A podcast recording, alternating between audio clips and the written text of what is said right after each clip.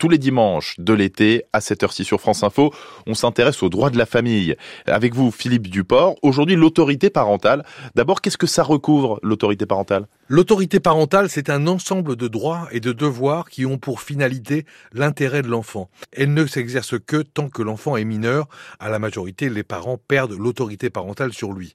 En pratique, il s'agit de toutes les décisions qui concernent la sécurité, la santé, la moralité, son éducation, ce qui va permettre son développement. Les deux parents doivent prendre toutes ces décisions conjointement, même si depuis 1995, avec la Convention de New York, il est possible d'associer l'enfant aux décisions qui le concerne selon son âge et sa maturité. Et quelles sont les décisions qui doivent être nécessairement prises à deux, par les deux parents alors il faut distinguer les actes usuels et non usuels de la vie quotidienne de l'enfant. Pour les actes usuels, un seul parent pourra prendre la décision. Ça pourrait être par exemple envoyer une fois ou deux son enfant voir un psy s'il ne va pas bien.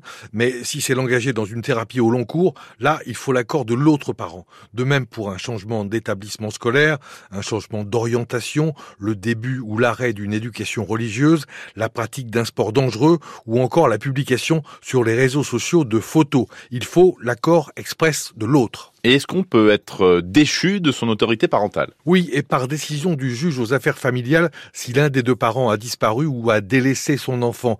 Idem s'il le maltraite, bien sûr, s'il y a une mise en danger psychologique ou physique. L'alcool, la violence, mais aussi certaines pratiques religieuses ou sectaires peuvent conduire à ce qu'un juge prive l'un des deux parents de son autorité parentale, mais c'est une décision très lourde que le juge ne peut pas prendre à la légère, me précise maître Isabelle Copé-Bessis, avocate au barreau de Paris, spécialiste en droit de la famille et médiateur. Et donc, dans ces cas et peut-être dans d'autres, l'autorité parentale peut être déléguée à une autre personne que les parents? Oui, quand l'un des deux parents est empêché, c'est-à-dire qu'il est éloigné, qu'il a été victime d'un accident ou qu'il est malade, le juge aux affaires familiales peut déléguer à un tiers proche de la famille qui partage la vie de l'enfant ou à un établissement l'autorité parentale. Idem si une personne adopte l'enfant, elle exercera alors l'autorité parentale. L'autorité parentale dans C'est mon affaire avec vous Philippe Duport, les droits de la famille tout l'été sur France Info et franceinfo.fr.